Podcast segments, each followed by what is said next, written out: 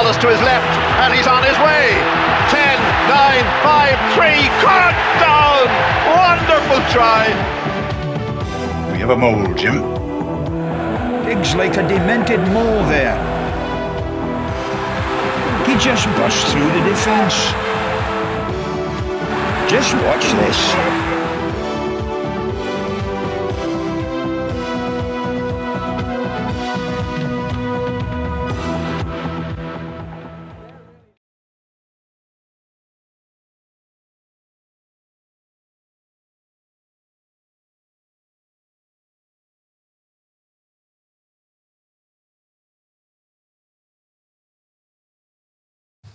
Financial dopers.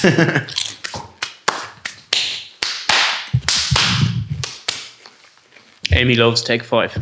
It's just Amy's song. You could just see what she. She loves it, wasn't she? Too tired. They're up too late. But it's hard. to Do you know how, did you have a nice time in Liverpool, Uncle Ian? Mm. What a good question. Good evening and welcome to the Molecast. Good evening. Good evening. Have we done a sound test?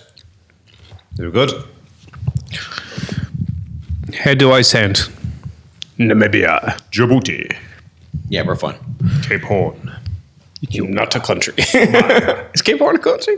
No, that's where. Uh, that's where those countries are. Well, the Horn of Africa. Isn't it? Cape Horn is uh, South Africa. Isn't? Many. We did do good evening. Cape Horn is the bottom of Argentina. Cape of Good Hope is the bottom, Ah. of, bottom of South Africa. Good evening and welcome to the Molecast. Good evening. Good evening. We didn't get a chance to talk about it last week for a variety of reasons. So I'll ask you now, before kickoff in the Heineken uh, Champions Cup final, had to think of the name there for a second. Great branding, lads. Um, did you think Leinster were going to win? No. Yes. I thought they were going to win because I generally think Leinster are going to win most games. Um, I think um, the most retweeted thing we've possibly ever had was a comment you'd said, which was the winning, and, oh, the winning and the losing of the game was in uh, not kicking to touch uh, at just before half time. Uh, do you stand by that, given how the second half went? Yeah, absolutely. Like it was tweeted after the match because that at that stage it was lost, but we were sitting beside each other, which is quite unusual to watch matches. Beside Yeah, each don't other often telly, them. and the ball was at the back of the ruck, and you could see the clock going red, so we, we had that advantage. And And we're frequent television talkers as well. both like, I'll just kick it out. And then he shaped a kick, and then he put the kick up in the air, and he's like, oh, for fuck's sake. And then Kearney got caught in the wrong side. And then, like, the chase was lackluster. Kearney got caught in the wrong side. And then we spent a bit of time in the last podcast or the post to lose podcast talking about the impact that the introduction of the, the change in penalty law had made to when the ball goes dead and how that if he gave away a penalty at the end of a half, you could put yourself under a lot of pressure and like the the impact that it has on kicking for the post, all that sort of stuff. So when he gave away the penalty there, you're going, ah, these guys are going to be in our 22 and they're going to have an attack, you moron. And then they went unscored. Um, and the day after, and I was, was thinking about this for the last few days, so I might ramble about it, that I coached the seconds one year when they were stuck and like there, there was no one else to do it. And there was a guy who became our manager who was going through, you know, difficult, you know, transition in his life and wanted to get back involved in the community. And he came back to manage the team, but he didn't know anything about rugby. He'd sort of he had more golf guy and a tennis guy, individual sports, and then good guy, became friends with each other, but not a rugby guy. And the following year, I played, and I played in a match out in Greystones, and yeah, this prop Reggie, and he, he did something you know stupid, and he gave away a penalty or try. Anyway, he, whatever it was he did resulted in Greystone scoring seven points. That was the difference of the match. And PB, who is still our manager, gave him both barrels afterwards and goes, Reggie, you idiot, you lost that match first. And we were all looking around, the older guys particularly going, Whoa, PB, chill out. Whoa, man. Like there, there was there was more than just that. But at the same stage, like 90 10, you know, 20, 10 to 90, 20 to 80, thinking, he's right, Reggie, you clown. You did lose that match to us. But the rugby omerta dictates that you don't finger out a guy. The team takes the responsibility. So afterwards, like Leo Cullen immediately came out and Sexton exactly with them, singing off the same hymn sheet. Oh, like we thought we kicked the ball up in the air at their best player because we might have got a penalty and that would see us going in a 13-3. And you're there going, "Ah, like, how stupid do you think we are? No one has that tactic. Um, well, I certainly just think I'm be taken by a fool if I'm going to believe that. So to put it in real time, I couldn't believe what he'd done. And I think the criticism that I've had for Luke McGrath for a number of seasons is that as a scrum half, he's absolutely tone deaf to the pace of a match, and even to the extent of like throwing an intercept. Now you see some of the tackles that he puts in. Like before Saracen scored, he put in an incredible tackle on Jamie George, like for a scrum half, and he made a number of like. Um, Fardy got a turnover off the back of a Luke McGrath tackle, and when Larmour was chasing through, Luke McGrath's beside him. Like, there's a number of things that Luke McGrath does that are admirable as a rugby player. Um, and I think due to his body shape, like just the, the fact that he's short meant that he was always put at scrum half, and like the scrum half is where he plays. But like if the bloke, but that's that's all done and done.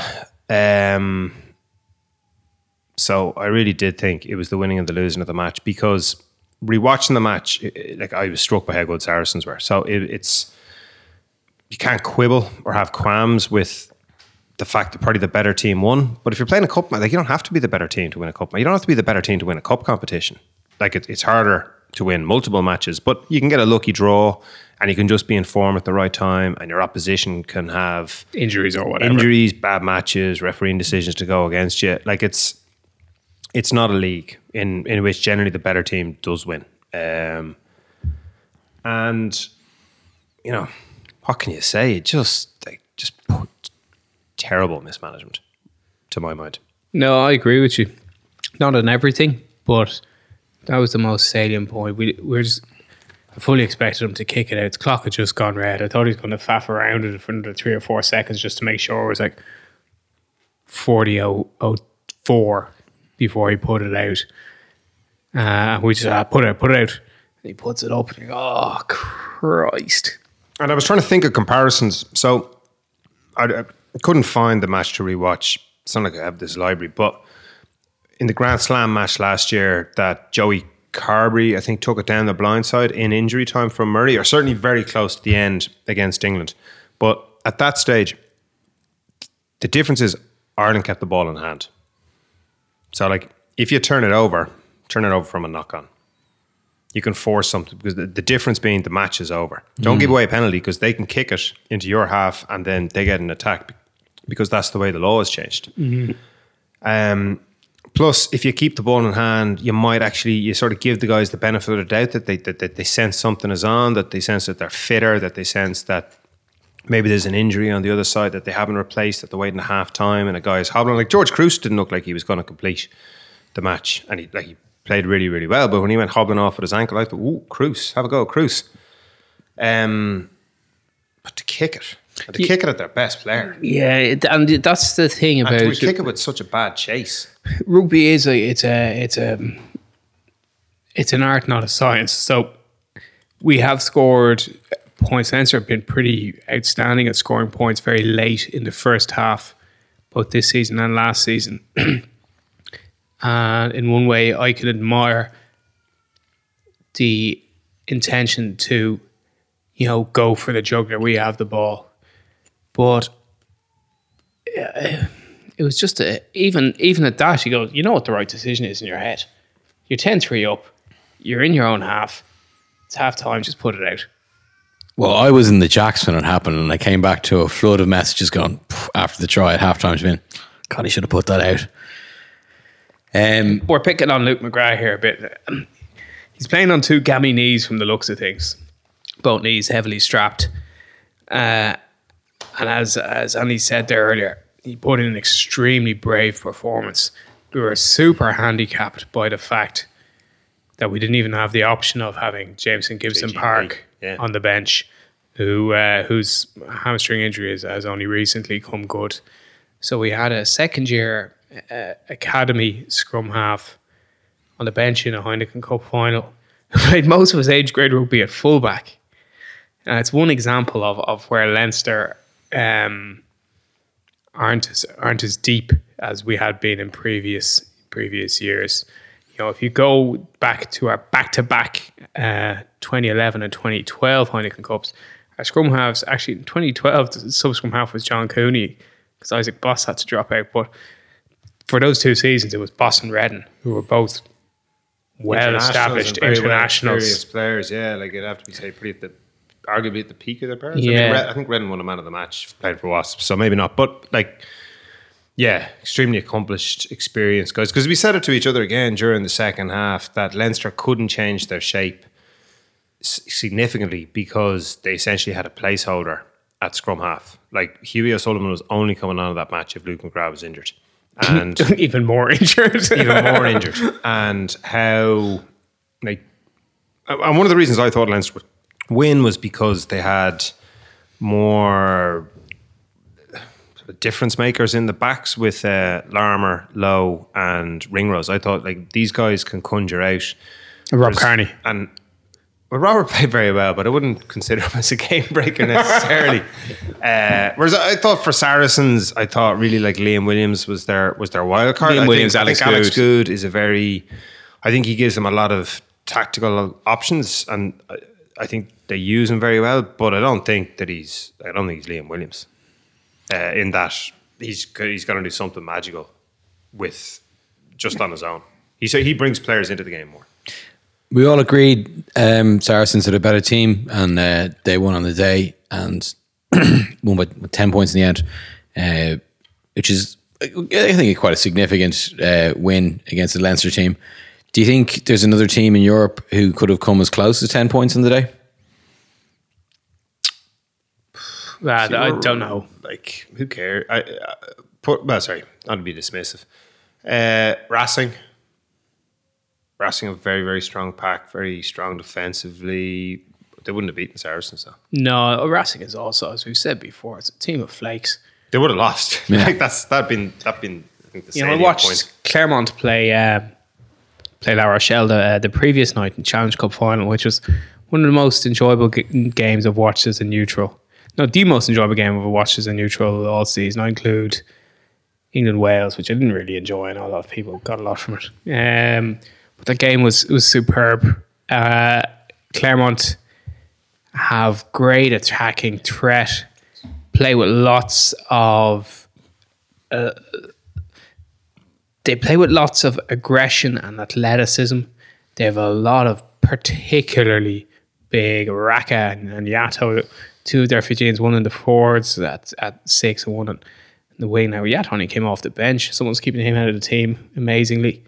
But that was a brilliant game. Like every time I see Clermont play, uh, you know, they're a very easy team to like, but I can't see them couldn't see them beating Saracens at all. Like not, you know, not like uh, they might win one in five, which you know I think Leinster would have a better chance of that. So I, I don't think there's there's no doubt in my mind anyway. I wasn't optimistic going into. Into I'm never optimistic for Leinster fans, but I, there was particularly uh, downbeat going into that one. I didn't think that we could live with Saracens. When I saw the teams announced, I saw the reflect or the respective strengths on the benches. Uh, I felt that Saracens with Nick Isiekwe, Schalkberger, Wigglesworth, Strettle, um, Vincent Koch were significantly stronger than we were. I'm just uh, I'm just trying to feel out the nature of it was won and lost in a moment, but also Saracens were much stronger than us. Um, I feel like it wasn't won and lost in that moment. Obviously, it's a huge moment. It's seven. It's it's the root cause of probably seven points. But I felt like at the start of the second half, when Ringrose got swallowed up with um, when the the the sort of tackle from Liam Williams, where he came in from the right wing and then ended up turning over the ball, seemed to be as big a turning point as any any in the match to me. Yeah, I'd agree with you there, but that wasn't conscious. Or you can, if you if you want to argue, is conscious. Ringrose could have forced a pass, a one-handed sling to Robbie Henshaw, who was in space, and Henshaw might have scored. But like ultimately, like that might have gone forward as well, and you'd sort of. I certainly would have questioned Ringrose throwing that pass. I thought Liam Williams did very well, and we were talking beforehand about what was he legal, and you know, arguably not. But I, I thought he did extremely well to turn the ball over, having made the tackle, got up on his feet disengage, all that sort of stuff. Um, I think the four man overlap again. We were chatting about it before. I, I think Ringrose is a like such a good decision maker, has such good rugby sense that he looked outside and saw that the next man he was going to pass to was Sean O'Brien and decided he's not going to pass it. So like Shawnee will have a three man overlap, but like he's just going to truck it up into somebody, and I'm going to have to ruck on him. So it makes more sense for me to hit a sidestep, get through. Shawnee can win the breakdown, and you know we'll have another opportunity to attack. And I think again, like we, we were discussing it afterwards in the aftermath of the match, that it's one of those things that I think implicitly I'd always known, but I hadn't been able to elucidate or elaborate on it about that idea of scoreboard pressure on really until now. Like that that fact that if you're 10-3 up, the longer the game goes on, what do they do? So at 10 all, Saracens could take the kick with the first opportunity and go ahead. You know, at, at 10-3 down, do they chase that? Do they go for a scrum? Do they kick into the corner? Do they like do they do they trust themselves to go 10-6 to Leinster? Still need to score twice. Yeah, they can score a try, you know, but they have the conversion. So you, you give, and the longer that goes on, um, the more the doubt creeps into a team. Whereas at 10 all, all you got to do is score once and that's it.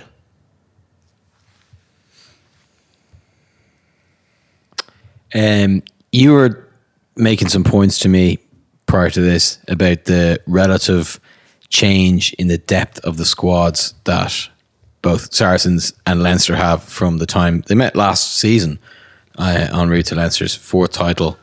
Um, and again, it was a relatively similar scoring. It was uh, Leinster won by 11 yeah, points. Leinster won 30 points to 19 in last year's quarter final, an 11 point margin. Saracens won by 20 points to 10 this year's final, a 10 point margin. So, one way of looking at it is it's a 21 point swing, which I think is sort of irrelevant. I think the margin is 10 points. That's what it is. That's the difference between the teams. Um, Saracens had, I think, 17 out of 23 returned from last year's matchday squad. Leinster had 16 out of 23 returning. So the players who weren't there for Leinster this time out were um, Isa Nacewa, who's retired, Jordi Murphy, who's moved to Ulster, Joey Carbery, who's moved to Munster, Dan Leavy, who's injured, Fergus McFadden, who's banned, Andrew Porter, who's dropped, and Nick McCarthy, the scrum half, who was uh, injured for most of the season, um, excluded from the EPCR squad, and, and is moving to Munster next year. Uh, whereas, so those those guys were replaced respectively by Larmour for McFadden, Bent for Porter, Sean O'Brien for Leavy, Hughie O'Sullivan for McCarthy, Ross Byrne for Carbery, Jack Conan for Jordi Murphy, and Robbie Henshaw for Isa Nacewa. Um, the guys who missed out for Saracens was uh, Marcelo Bosch, who was replaced um, by Lozowski, who'd come up from the bench. Um, and then Juan Figallo, or Figaggio rather, who was replaced by uh, Lamositele, who was then replaced by Vincent Koch. Schalk Brits, who's retired, replaced by Joe Gray, which is a big downgrade. Dominic Day, who was who was on the bench. Uh, so they had to do some jiggery pokery in terms of because Rhodes was injured. So they moved Will Skelton into the second row. So essentially replaces Dominic Day. Uh, uh, and moved Itoje back to six. So they dropped uh, Schalk Burger to the bench. They dropped Nick Isiekwe to the bench. They dropped Richard Wigglesworth to the bench. But they're able to bring in Billy Vunipola and David Strettle um, into their squad. So this was a stronger Saracen side than last year. When they said, there's a couple of commentators who said, oh, we we're missing some key players. Last year, they were really only missing Vunipola. Toje was there, Jamie George was there, Wigglesworth, Farrell, Brad Barritt. You know, they were really missing Billy Vunipola. And I felt that Brad Barritt won the Man of the Match award, which was, in my opinion, very much designed to not excite controversy because the standout player on the pitch was clearly Billy Vunipola, Yeah. who dominated the game. What what a player! Like irreplaceable. I I thought prior to the Lions tour, I'm a huge Toby Faletau fan, so I thought Toby Faletau would be the, would be the test number eight. Taulupe. Taulupe Faletau would be the test number eight, but haven't seen, haven't really watched the match. Haven't seen Billy Vunipola Paula play for England and play for Saracens in big matches. Uh, super, super player, so dominant, so good at so many different aspects of the game. Um, so not not just a huge man. It, it's not just that. Um, irreplaceable. like his his worth statistically was was fairly staggering. So over the course, he was on the pitch for most of the game, but he had um, forty seven open field actions, but divided between twenty five possessions and twenty two attempted tackles. So his tackle completion was eighteen from twenty two, nine passes and two offloads, sixteen carries for sixty three meters, two clean breaks, four defenders beaten, two offloads, two intercepts. Um, this is like he was f- everything he did. The winning try also. Almost everything he did was very effective, and he did loads of things. So he obviously brought a huge amount of heat onto himself with some really quite backwards uh, fundamentalist On Twitter. on Twitter. So it wasn't even like on a radio phone in show. Yeah. where, you know, you might get a bit of heat and then they can take them off. You did it on Twitter. Like, oh, you know, I've uh, I, I said before in previous um, in a previous podcast, I, I listened to a long interview before, and you know, he comes across as a fundamentally decent guy. I, I, I don't know. I'm not going to get into this absolute morass. I don't agree with what he said on Twitter, um, but he's a, he's a hell of a rugby player. And he, like even he scored that try off the back of the scrum. He and was hit hard by Rhys. Ruddock got a really good hitting him. And partly because where the try was given, even his, his line to run on the far side of the post to make it more awkward for the Leinster guys covering across, they, they couldn't get there. But like Ruddock never stopped on him, and like Vunipola's legs just never stopped moving. He drives through. He, he drove through Ruddock, and even when he was on the ground, he still kept his legs going. Um, and it was a good hit. Like you could argue a little bit high and a guy like Billy Vunipola, but was a really it was a really, hit, it was a really solid hit, Yeah. and Vunipola got through it. But the thing was, he, Saracens used him off the back of the scrum so much in that match, going right, going left, and not just as a truck up merchant. Like he takes it off the back of the scrum, and he can like he brings Brad Barritt in by throwing passes off his left hand. So he sucks in the Leinster back row and then sets up their like a like Brad Barritt did a huge amount of damage at the ball in hand for a guy who you know exactly what he's got. Like he, he's only going to do one thing in attack, um, but it's hard to stop him when he's on the back of the the Vunipola chariot. But he also broke left off a scrum. Yeah. like he, he breaks he breaks left, he breaks right, he brings other players in, he sucks in the defense. He's not like he's He can not pass, just, he can offload, he's in the right place all the time. Bloke. He makes intercepts. Like he reads the game really well. He is the best number eight in the world, um, and it's one of the issues that they don't just have big players. It's not just like Leinster played a team with a huge pack when they played Toulouse, absolutely enormous pack. Um, but the Saracens pack is enormous, and they have some of the best players in the world in it. Like Maro Itoje is one of the best players in the world. Billy Vunipola and Mako Vunipola, like Mako only plays 33 minutes or something like that. They are some of the best players in the world. Jamie George is a superb player. So they've got a hell of a lot of world class players. Like, um, they're a really good team. They're really well coached. They play hard for each other. Uh, there's not. It's it is difficult. I think Van Graan said it. The more you look, the less you see in terms of the less weaknesses you see. They do. Like they they had hundred percent off line out. Scrum was very strong. Um, they conceded ten penalties there, but that's part, I suppose. Like a lot of those penalties are conceded in defence, and they're extremely aggressive in defence. It's a big part of their personality. Is still the Wolfpack. Gustard has moved on quite a quite a, a time, you know now, but uh, their defence was is as, strong, if not stronger. Than Yeah, they, they have a real concentration on working hard. Someone made a comment after the match that uh, one of the elements of the play that they really concentrate on Saracens in the review is the the kick chase and the, the chase pit in particular. So how fast you get up and how many guys get up, and this is like they'll pick you up if you if you don't chase it. So I, I like the first kick. Rob Kearney, I thought did really well to field it and hit a sidestep, and he all he did was sidestep into Maro Itoje because there is a blizzard of an avalanche of guys coming up and attacking. All of that said, Leinster handled them really well. Like one of the so there's a few elements of Saracens' game uh, which really impress when you see it, and you sort of think, ah, it's more it's more than just being big blokes. As you were saying, like, Toulouse are big blokes, but like Saracens are better than that, and they they they play with so like the ruck ball that they play with is really really quick, particularly the sort of the closer the first phase that you get. So the second, third, fourth phase of ruck ball that they play with is really quick, and that they attack in waves. So that that Austin Healey mentioned it against Munster, and you could see it against Leinster that they might send two, uh, say three guys go in motion, which is like that sort of American football phrase, and. I was trying to find it.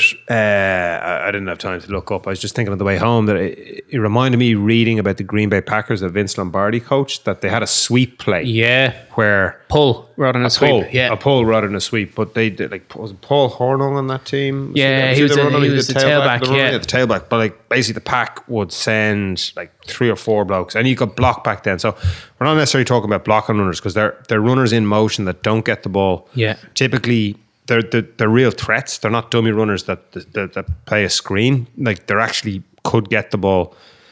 But any one of those three blokes could get the ball, and typically it's the widest guy that get the ball, but not necessarily. It, it depends. But they make the defense work.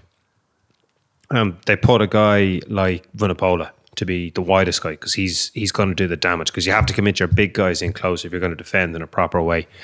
But what they also do is they put a guy, not not just a guy, they put Alex Goode into uh, like a, that trio. So most teams, what you see is that they've got a pot of forwards, and it's like one bloke is going to get the ball. He might play it out the back, but Yeah, like, there's and even- somebody, there's a back standing behind him. yeah, and even a an, an even more elementary version of that is that like one forward gets the ball and two guys just latch onto him, and it's it's pretty reductive. Like it's it's it's not great. Um, it's effective at a lower level of rugby, really. or Um, maybe it was it was advanced a few years ago, but it's not advanced anymore. But um, like what Saracens do is they put two big blokes, and then the third guy that could get the ball is a runner who can distribute. So you go from having to defend close in to all of a sudden having to defend wide out. So they use Goode very well because he he gives that second attacker option. He- And or Lozowski as well. You see, distributor Lozowski playing at 13 is a guy who's played an awful lot of out half as well. So they don't carry an out half on their bench. Their sub out half is either like both both their their 15 and their 13 have played out half for Saracens this season. But that said, I thought that the longer that Saracens went through phases outside of Leinster's 22, the more comfortable Leinster looked with handling it. And Leinster first forced turnovers. The problem is that once Saracens get inside your 22, they are ruthless. and and that's that's one of the parts where their fairly extraordinary size comes into play. Yeah, uh, well, it, it makes a huge difference because you you you you contrast Saracens at the end of the first half with going through what looked like an inevitable try. Oh, absolutely. with what Leinster did at the beginning of the second half. We're off second phase. Johnny Sexton's in a ruck because Leinster couldn't like. Well, Saracens came in the side all the day, but like, look, they're going forward, so they're, they're getting a lot of those. But Leinster couldn't dominate them all. They couldn't get enough good possession. I think James Lowe ended up getting it, and Johnny Sexton had to ruck on him. And you're there going, how the hell are you going to score with your out half hitting a ruck in second phase? Like, what trick have you got? Like, your best ball carrier is at the bottom of the ruck, and your playmaker is the first. He's the first or second man in. It's just like, lads, you're screwed. Like, if you get this ball back and you go forward, you're doing you're doing really well here. So those sort of things, it's it's rare that I would say Stuart Lancaster and Neil Cullen have been out coached in in Lancaster's time there. I'm not saying like it's never happened because they've lost matches, but yeah, Pivac did a number on them in that. yeah. But when you when you look at when you contrast those those two plays in particular, and like they're not the only ones. Leinster's attack looks more brittle. It looks more susceptible than Saracens, which is Oh, I think that's a really were, good as point. you were saying Van Graan's quote: "The closer you look, the less there is." Um, I was going to say something there just about. We, we, we talked about Saracens' reputation as a sort of evil empire or Galacticos. And I think, though, that they have recruited really well. Like Liam Williams is a big name to recruit. He was a big name when he was recruited. Maitland was a lion, so, you know, he's a good get, but it's more that was a handy piece of recruitment. Well done. Um, but other guys they've recruited extremely well. I think Vincent Koch was is one of them who came on very early. You know, Lamositele and, and Mako Vunipola came off at the same time. Koch was he won a man of the match award in I think against I think against Munster two years ago in a semi. He won a man of the match award in a in a Heineken Cup knockout game for a tight head prop, which was very impressive. And he was again really impressive off the bench. Will Skelton. Will Skelton was dropped. Uh, Will Skelton hasn't played for Australia since 2016, and that's not because he moved to South. He was playing for New South Wales in 2017. You know, he can't be sexy for Australia. Doesn't have the same amount of caps as he need to be. But that was a guy who Saracens have got the most out of Will Skelton, um, which nobody else could. Like Cheika coached him for the Waratahs, picked him early, picked him for Australia. Saracens made him lose. I think he's he's down to felt 130 odd kilos, and he was ferocious against Leinster. He looked like one of the like one of the best locks in the world, which he always had the physical potential to be. And um, Schalk Burger. Getting getting Schalk, in this. getting Schalk Burger. I don't know what they're paying Schalk Burger, and he's on the bench for the now, but he's also he's 36. But Yeah. like, you see Schalk Burger, and you just think about Jake White, and he's like, oh, I've, I've foam in my back? 'Cause I've Yeah. Schalk, I have Schalk Burger. Like, the incredible Schalk, when he was before so many of his injuries, but even after his injuries, just Yeah. uh, magnificent. I think it's I think it's 15 years ago that he won World, Player of the Year. 2006, I think, Four, wasn't it? I think. I think, it four, went. yeah? Oh, yeah, maybe you're right. I think it went Keith Wood, Galthié, Wilkinson, and then Schalk Burger. Um, to have a guy like Schalk Burger playing for whatever it was, 15 or 16 minutes, I'm sure he's playing, getting really well paid, but big personality.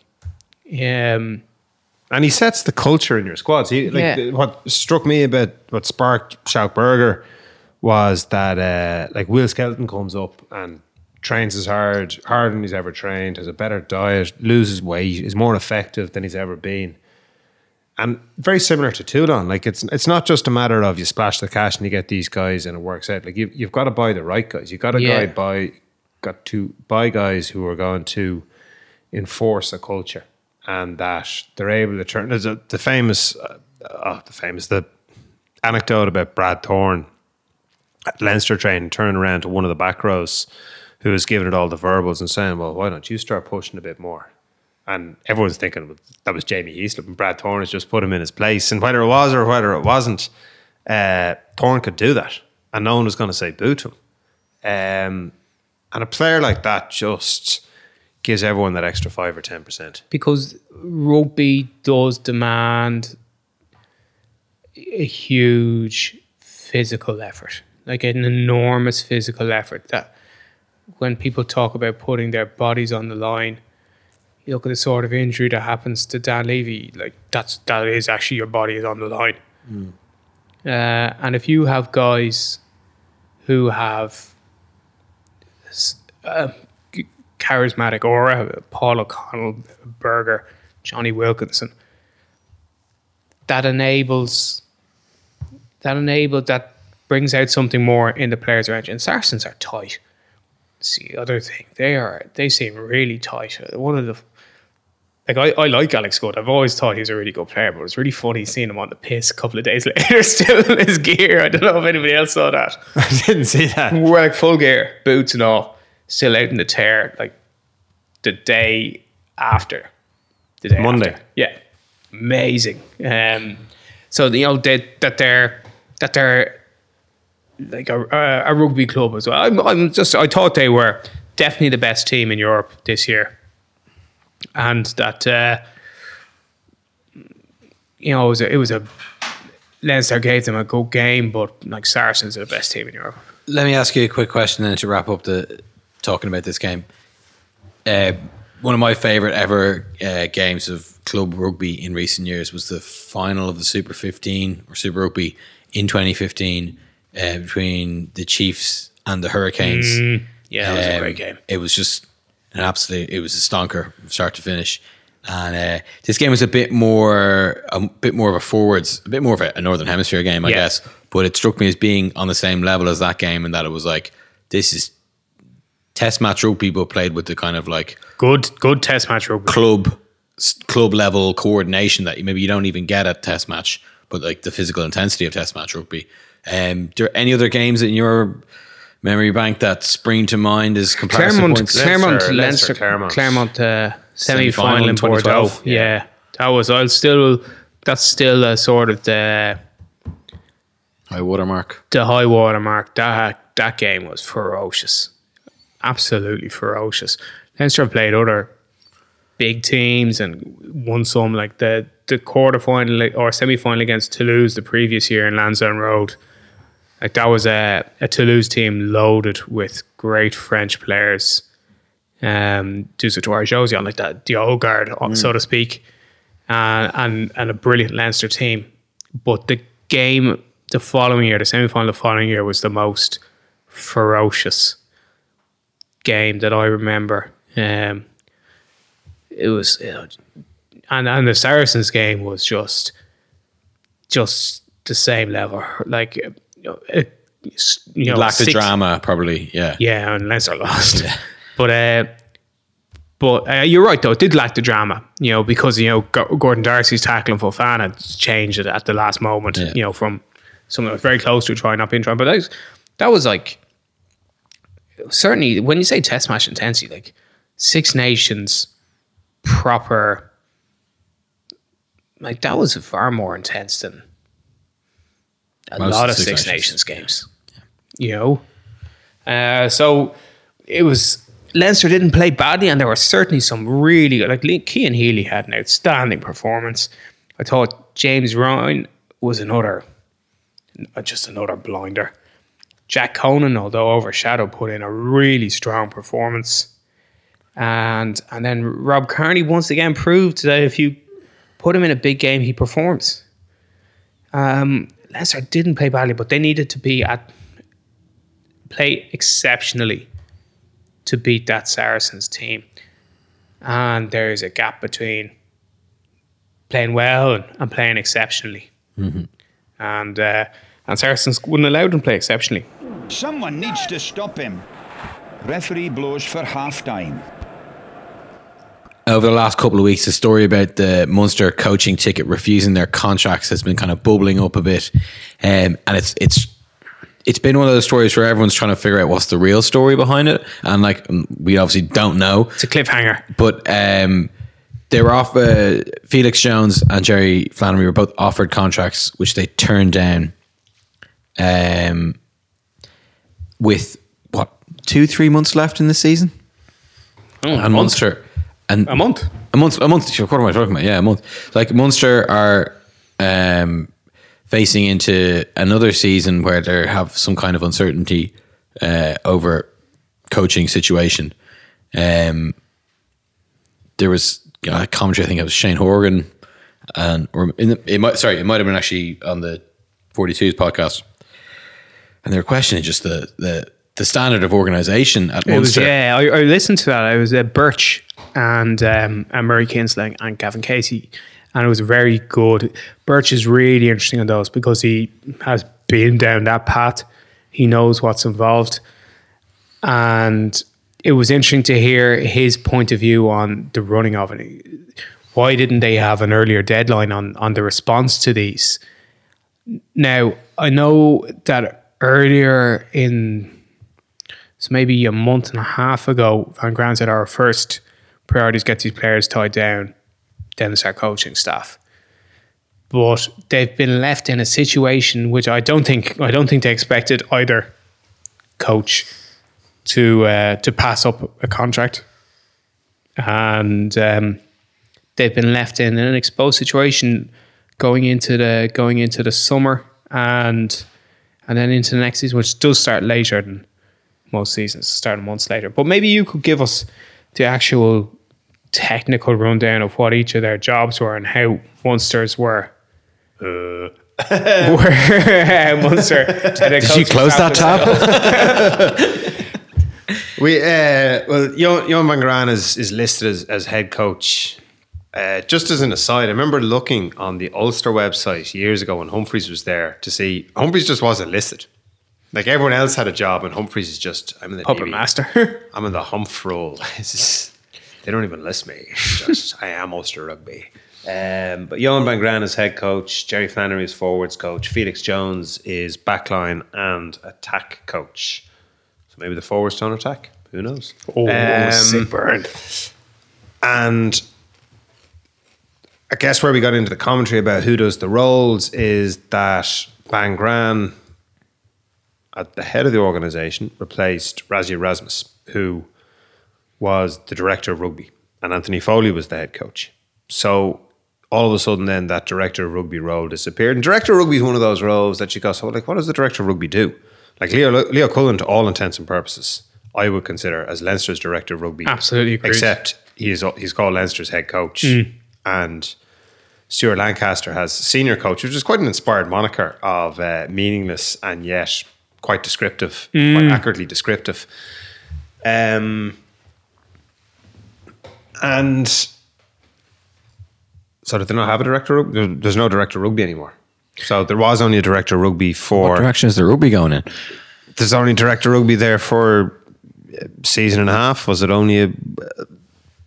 So it's very. I, I guess you go okay. So what does the position do as opposed to the person filling the position? Like the there has to be a role for someone at- at the club and you know, say well, you, you you can tell us more about this about like Liverpool and the transfer policy, just to just to get slightly off, about to get completely off topic from from Munster rugby. But the reason I ask is that Brendan Rodgers and Jurgen Klopp, to all intents and purposes, have the same job, except all you heard about when Rodgers was there was the transfer committee. Well, funny enough, I read an article about that on the train back from uh, Anfield on Saturday, Sunday evening. Um, and it was Chris Bascombe in the Daily Telegraph, and he was talking about he was doing a how FSG turned Liverpool from a shit show into something really competent that has had a really good season. And he got to the point where he, I mean, I thought it was revealing that in the article that his only contacts were the people who didn't work at the club anymore. But he had Ian Ayre, who used to be the managing director of Liverpool, and he was talking about basically the system at Liverpool hasn't changed between the time that Rodgers was there and Klopp was there. It's just that now everyone agrees on the system, which makes to me seems seems incredibly feasible. And that Brendan Rodgers came in and said, "I don't want a director of football." Liverpool don't have a position called director of football.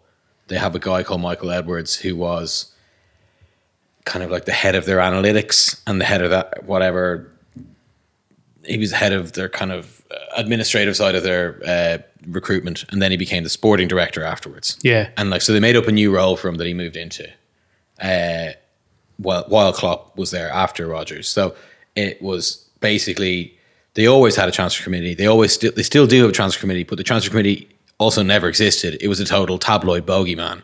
It's like they they take, have a collegiate approach where everyone who is involved in it, as in like a guy who looks after statistics, the guy who's the scouts, and the guy who's the manager, and the guy who pays the bills, all have a say in it, like any process. Yeah, and, there- well, there's, and there's a few reasons that I ask. One is that it was such a high profile, as you say, bogeyman during Rodgers' time. Um, but but I can't imagine that Fenway decided they changed because Brendan Rodgers didn't like it, and then Liverpool have been.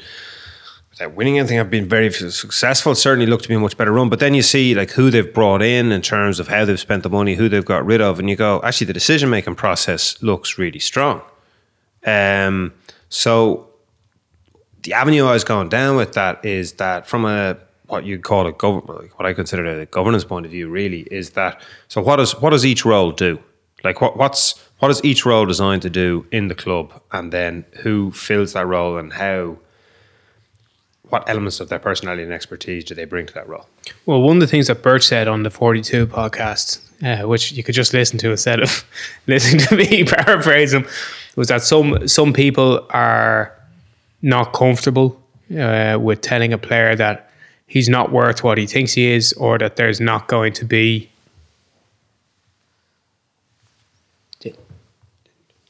Uh, that there's not going to be a job for him there next season, and um, and if you are the head coach and you don't like doing that, that's going to be much more stressful to combine with your other job than if that's your main job as director of rugby and you have a head coach taking most of the on-field things. It's a huge part of rugby. Like in, in the NFL, they typically have a general manager and a head coach. Some head coaches get to the point where they're so powerful that they take on the general manager job as well. Like Holmgren did it uh, for Seattle. And it, eventually things tend to fall apart you know that too much power is vested in one person uh, sort of cult of personality builds up and it just collapses either declining results or when that person leaves so i think that the director of rugby and head coach model works really well for uh, the provinces because you consistently because of l- limits put on the amount of players you can access from other countries you consistently have to have an eye on how to rejuvenate your squad from within.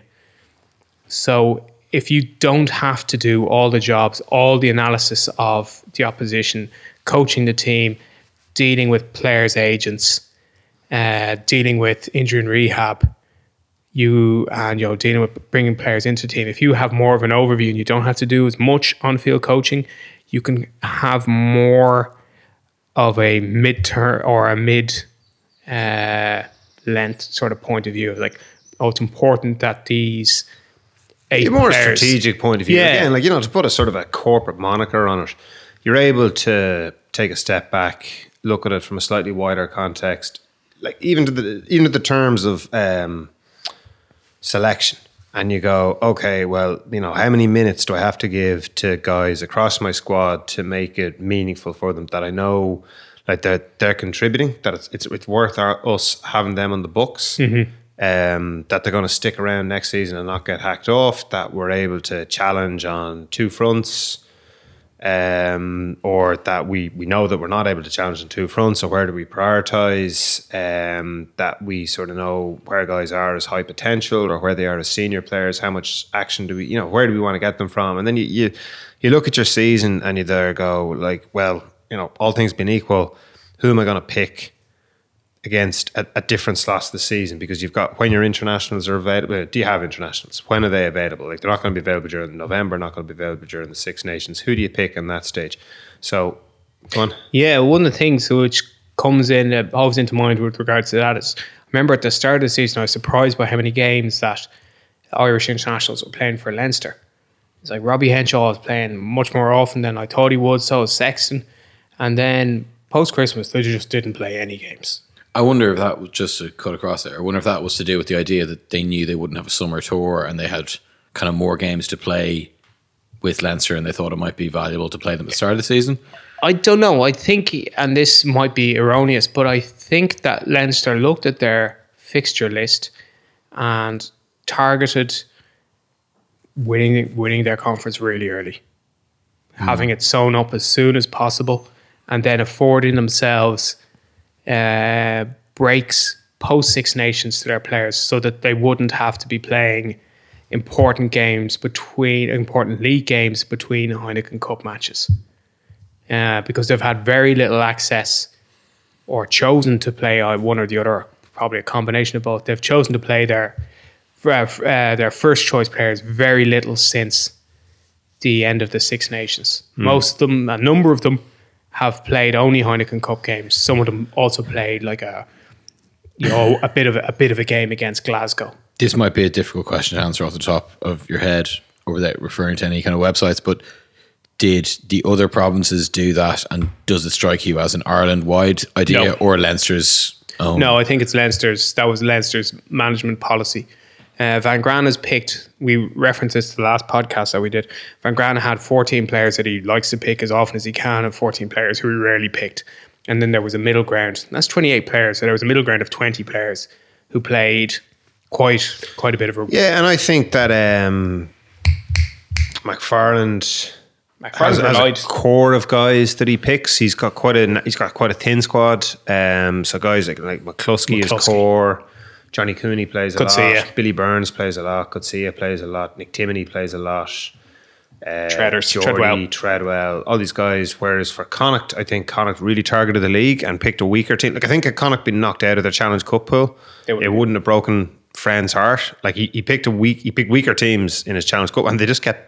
They didn't win all of them, but like they, weren't enough to qualify. They weren't enough to qualify, and he picked quite a weak team to play against Sale in a match that you know they went behind, but that they they might have won.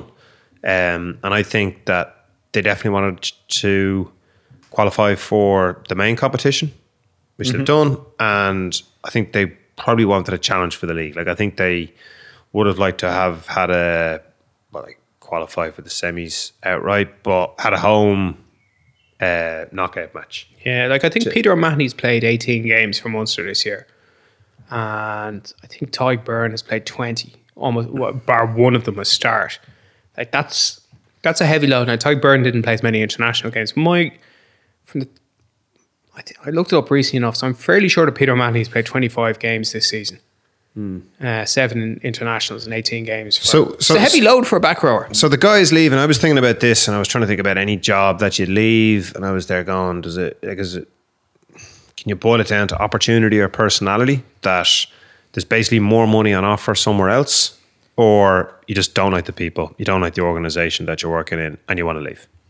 And is it a combo of the two? And maybe it's more, you know, maybe it's more nuanced, but probably not. I think anybody who's had experience of leaving a job will recognize a combination of of opportunity and personality. And you know, you look at Gerry Flannery and Felix, and you go, "There's there's two guys that have played for Munster, um, relatively young. Uh, you know, where else? Where else would they want to go? It'll be interesting where they where they turn up. My first question So then you sort of when I saw go, the story must was be personality. are they going to London Irish? Which doesn't seem Yeah. to be the case. But I thought it was just a part of, another part of that story.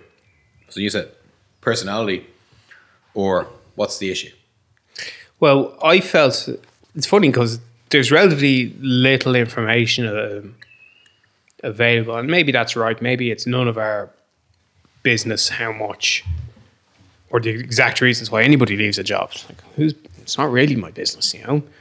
But it is interesting, and um, my first thought was that there was a Felix Jones was getting a lot of criticism for Munster's lack of attacking shape, and there was talk of Munster in negotiations with Robert Howley, and Jones just might have either got the hump or jumped before he was pushed, or the combination of the two. Uh, when it was announced that Flannery was leaving, I said, "Oh, is this sort of solidarity pact?" And then I, I yeah, exactly. I, I, well, it's the first thing when you when you hear the two people are leaving at the same time, you go, "Oh, maybe that's it." I, I just don't know. Um, but the the idea that Van Graan needed somebody else, obviously Leinster's Leo Cullen bringing in and Stuart Lancaster has people are saying, "Well, that was a masterstroke," because it was, and I think that Van Graan looking to the newly available Robert Howley in a very comes from a very similar mold. But uh, my query will be that I, there was there was there was a, a quote. It wasn't a quote actually. It was reported in Cork Examiner or the Examiner rather that Munster were looking for somebody who would take on the whole portfolio, who wasn't necessarily going to uh, come in directly overhead of any one coach, but would lighten all their loads. And you're going, so it's a portfolio who's going to oversee attack, forwards, defense. Oh, like the head coach. Like that's the head coach's portfolio. So then my next question was I can understand why Leo Cullen asked Stuart Lancaster in because Cullen had had two years of coaching experience in total. Mm-hmm. You know, he'd been Ford's coach under Matt O'Connor. Then when Matt O'Connor got the sack, he was promoted to head coach. Van Graan has been involved in professional coaching at a high level, Super Rugby level, since 2004. So he's 15 years involved in professional coaching. Technical advisor to the Bulls, forwards coach to the Bulls, technical advisor to Spring Co- Springboks, Ford's coach to the Springboks. I don't, I can understand that it's never a waste of money to bring in a good coach. It's a really good expenditure of money. But it's a very, it's a different situation than Cullen because Van Graan has a lot of experience. He's a young coach, yeah, but that's what he's been doing for the last 15 years. Experience isn't just based on age, it's based on accumulation of knowledge. So that strikes me as Van Graan looking more for an equal to have as a soundboard rather than somebody to instruct. Um, and then I query why he- the job that he was looking for, or the person he was looking for, wasn't classed as a consultant in the same way that Eddie Jones had previously been for Saracens and for South Africa, or that Riff Gaffney had previously been for Michael Cheika. Or um, even um Graham Henry had been for Leinster, e- even if it was only for a week or two weeks or whatever it was. You know, he was Yeah, as someone like, uh, but Eddie Jones was employed for basically a full year for by Saracens as a consultant. Um, so I, and I don't know the you can never know the ins and outs of that situation. That would involve like flying the wall stuff, but to me, it's just a big. It's another. It's another big drama in in Munster. Another episode in you know sort of a soap opera type. Yeah, it's it's it's difficult to know. Uh, It certainly at this remove, it doesn't seem to make sense. Because you're talking about Van Graan as though Van Graan has this decision, Van Graan wants to do this and that. But I mean, it has to be the exec. Like the Mun- Munster have to have, well, uh, Munster do. They have a chief executive who would make those decisions board, yeah, about yeah. appointment, and they'd have a board, and that board should have an idea of the, the coaching structure that they want to employ and what the like basically what the KPIs are to use that acronym are for each position. So Eddie know your director of rugby is doing a good job. What what are his objectives? Eddie your head coach is doing a good job, or whatever coaching structure you choose to employ. Eddie know he's doing a good job. Um, and I guess, like, I'm not sure we might talk about it next season, but at the same time, Bill Johnston left. I think it's a good move for. I think look, it's. I think it's a good move for Irish rugby. It's an unusual move in that somebody is going between Munster and Ulster, Yeah. which is not.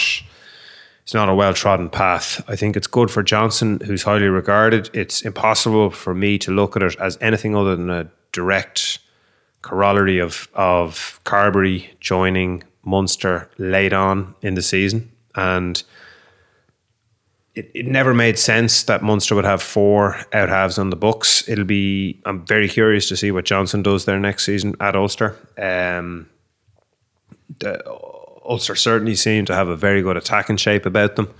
Um, Burns played an awful lot of rugby this year. Uh, I think Johnston should get an opportunity. McFarland is um, who's the guy who was played at the end of last? McPhillips is it? No, Yeah. McPhillips. McPhillips didn't really get a look in, and can go back to that idea of McFarland seemed to have very definite ideas about who he wanted. Like so, McFarland picked uh, Eric O'Sullivan from effectively nowhere to play the lion's share of uh, game time at Loosehead, including the big matches. So, like, if McFarland likes you, he'll pick you. He like reputation. He, he'll make his own decision about that.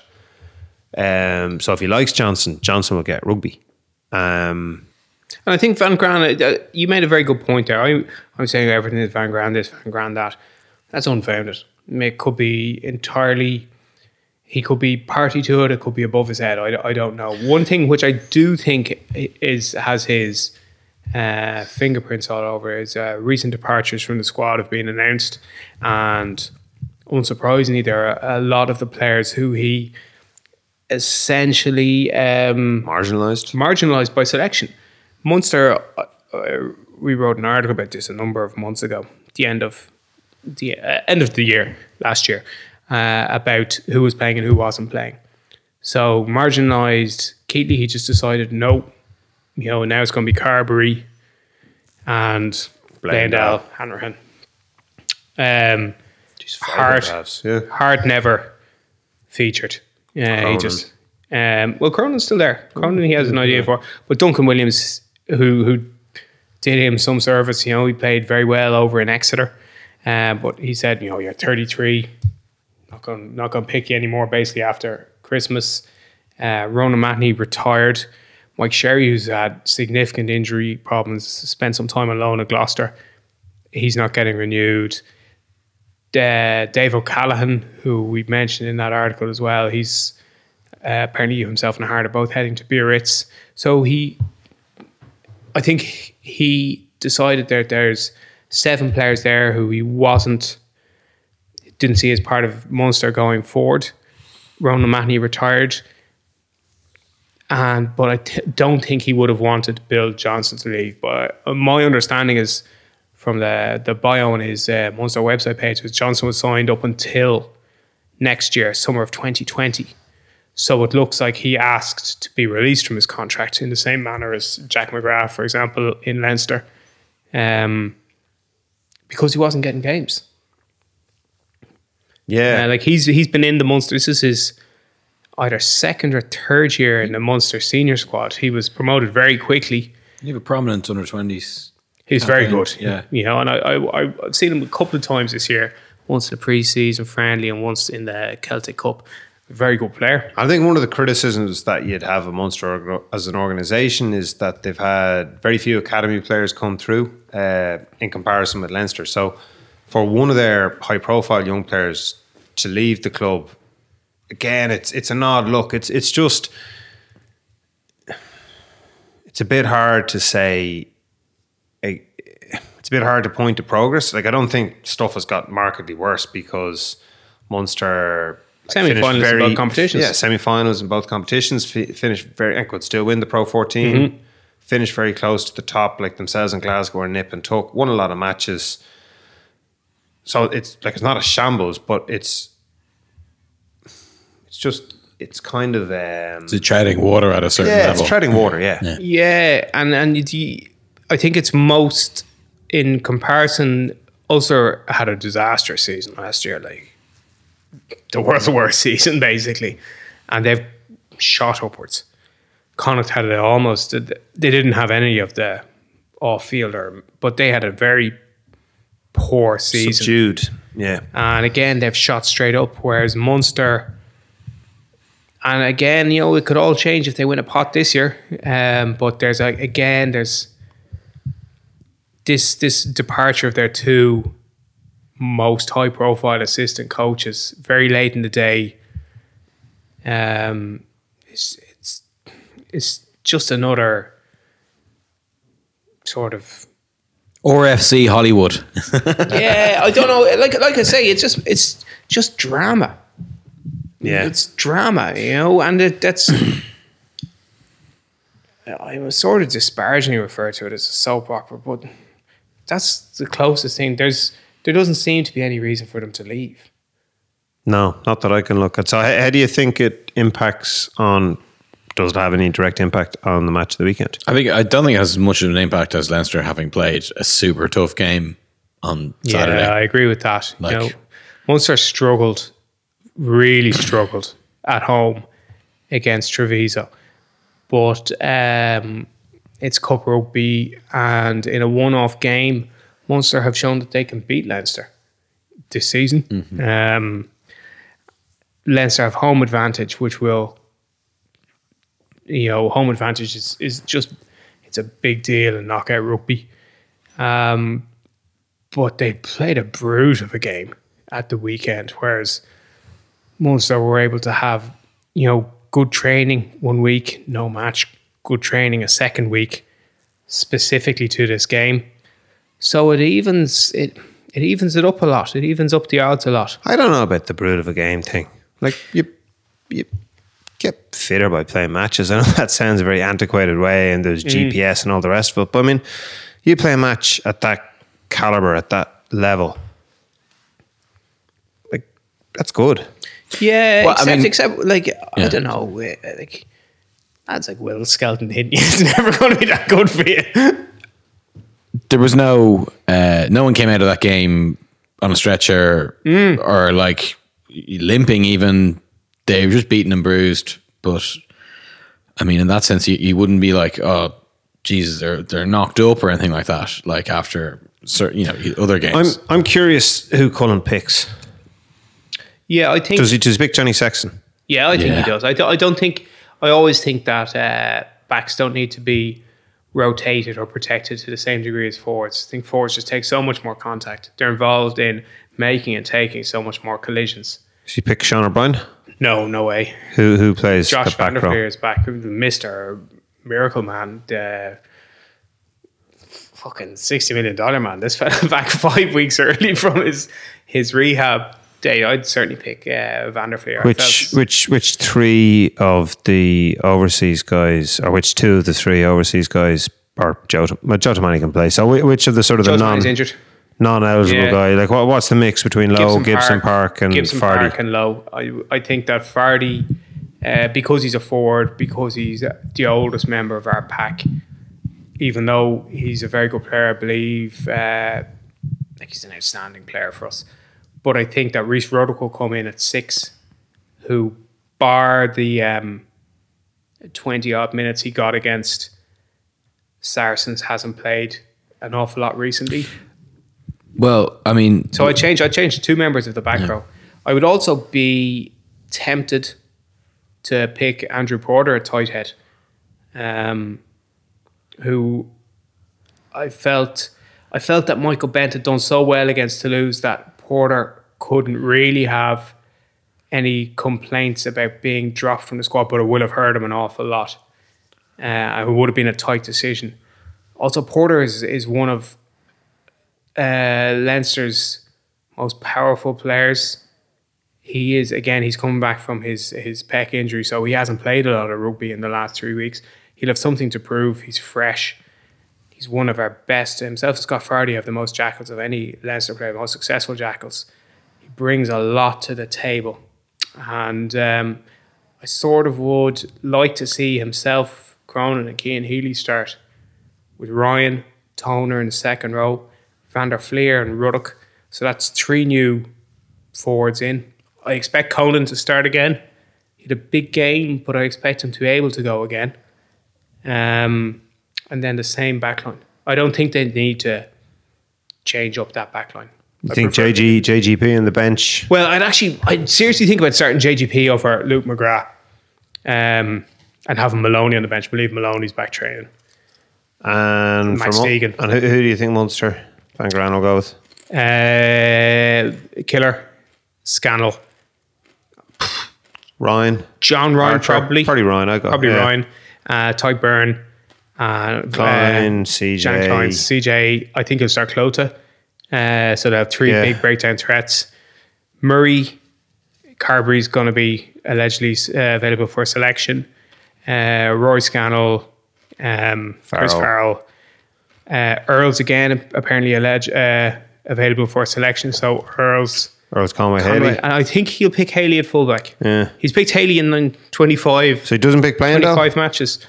Well, Bleyendaal, I don't even think Bleyendaal will be on the bench. I think Hanrahan will be on the bench. Hanrahan made the a big impact against Treviso. He's uh, a better place kicker.